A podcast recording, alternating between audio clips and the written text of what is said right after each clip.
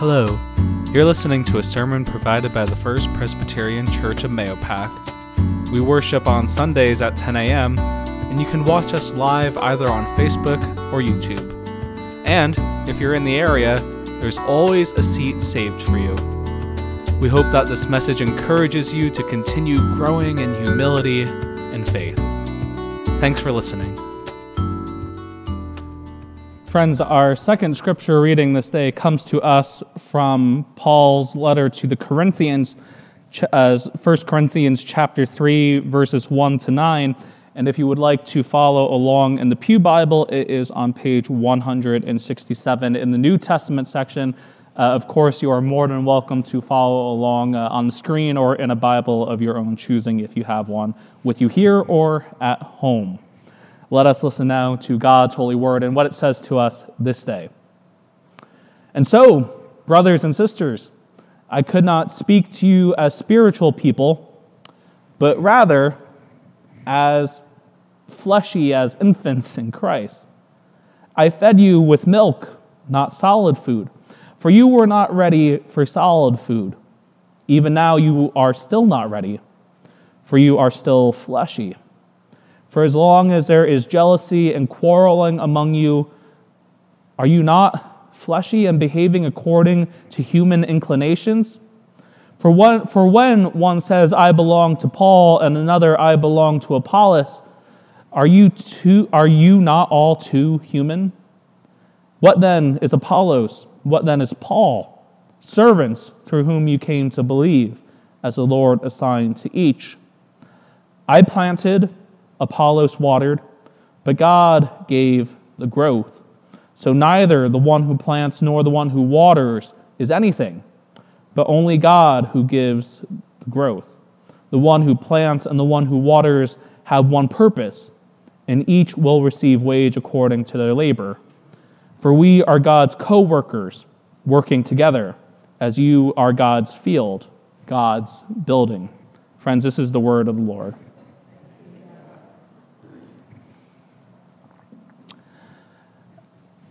Quite honestly, I don't know a whole lot about uh, sports, even though today is a day where many will be watching a sport.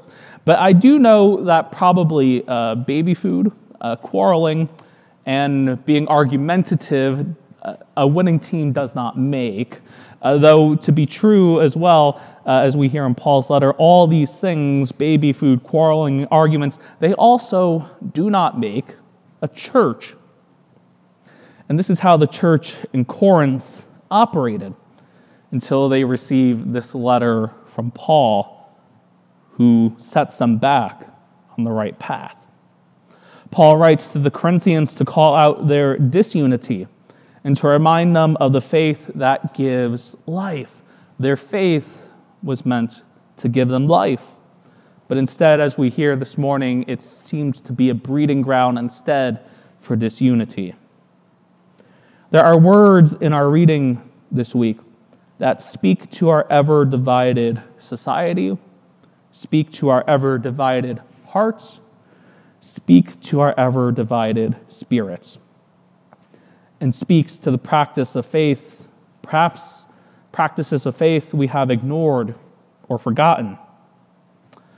The cure, the cure to all these things, to our woes, lies in what Paul says this morning to the Corinthians lies in the unifying and life giving power that is found in the heart of God. The question then for us this morning is how do we move from a state of beginning, a state of infancy, to a mature faith?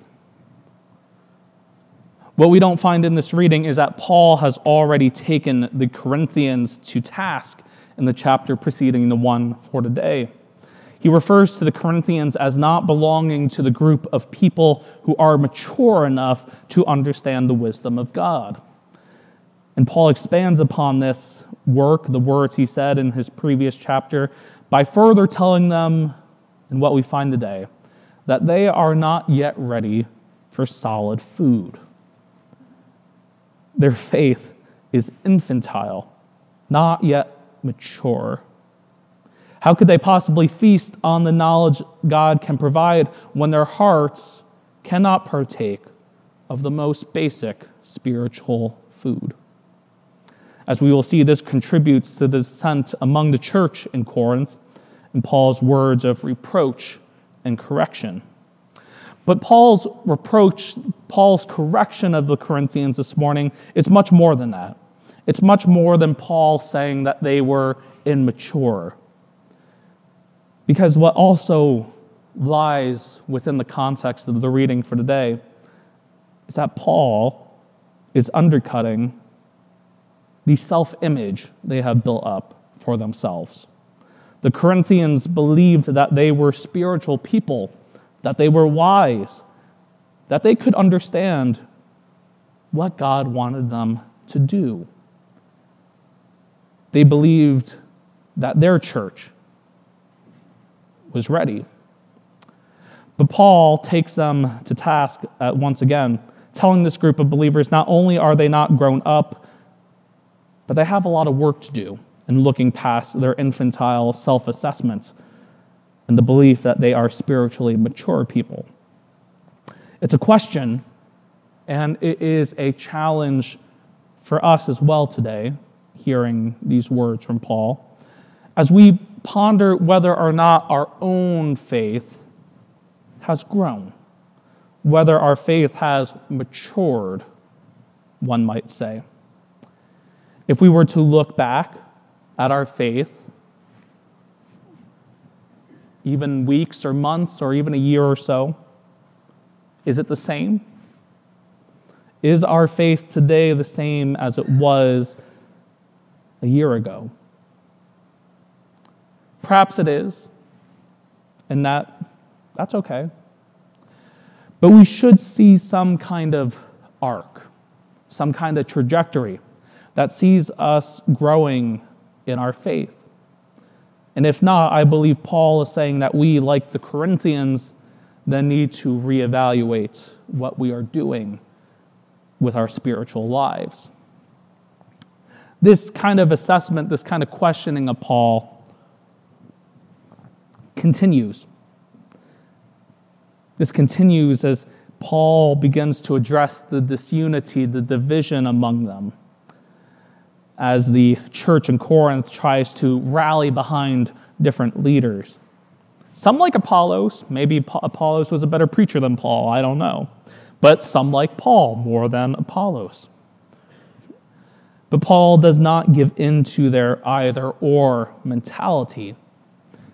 Instead, what we see in the reading for today is that Paul places himself and Apollos on either side of God with God being the center, God being the primary reason why they are there in the first place, why they strive to build community and partake in the work of ministry.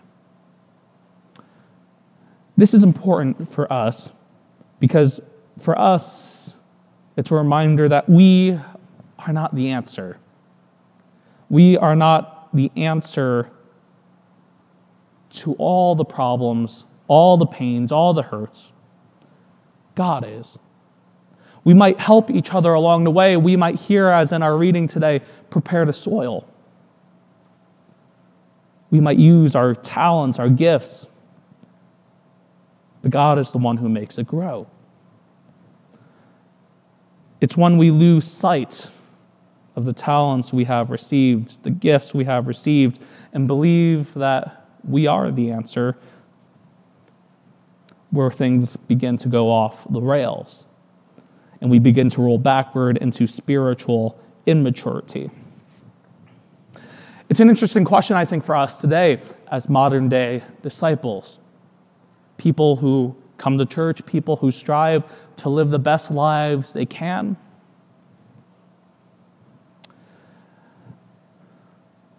How do we view our role in the building up of God's kingdom.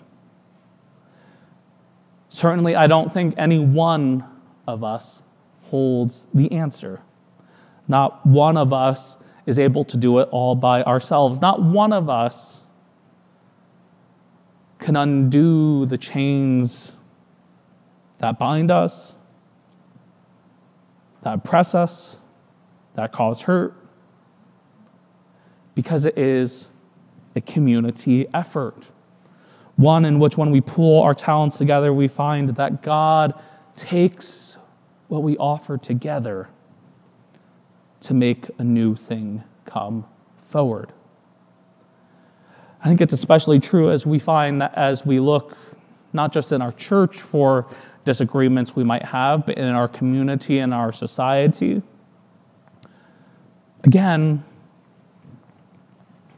well, you talk about Apollos or Paul, I think we tend to rally around a couple of groups, I would say, as having all the answers or being the one who holds all the truth. But all that being said, we hear that that is not where the answer lies, that it lies with God.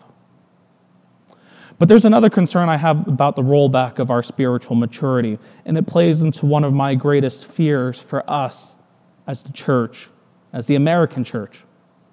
We may not have disciples, we may not have apostles the same way they did in Scripture, but we have ideologies, we have mentalities that we rally behind, many of which are toxic.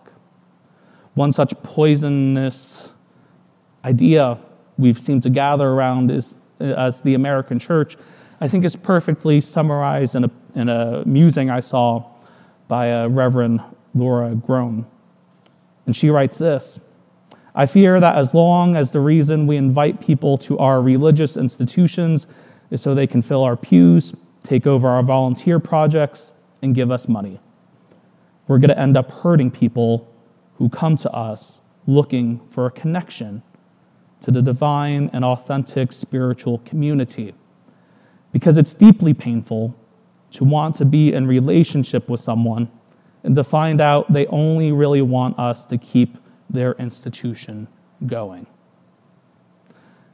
I say that this is one of the most toxic, most poisonous ideologies we've rallied behind as having an answer, being the key to saving the church, because we've come to brand this out of some kind of American spirituality is one that reflects our economic values. We want people so they can benefit us. We want, we want things from them. We want to create a transactional relationship, but never form community. We want relationships as long as they end up helping us. This ideology, though, does not fit within the faith that Paul is preaching to the Corinthians. It is not one of the mentalities, the ideologies that lead us to the sense of community Paul is trying to write, to encourage, to foster. True faith cannot grow. True community cannot form if we buy into prophetic words that come from human values instead of the values of God. And this concern for us, the American church, applies to us because it is a conviction for us as how we will conduct our lives. Because as we hear in the reading for today, as much as the world wants us to say that we have to rally behind X or Y or Z, A, B, or C, the Word of God is antithetical to the words and definitions for success and for community that we've been sold. As much as a struggle as that might be for us to try and overcome, Paul does give words of hope, leaves us with a good word by reminding us that nothing happens without God. We can try to bring people in for alternative motives, but friends, that isn't going to work.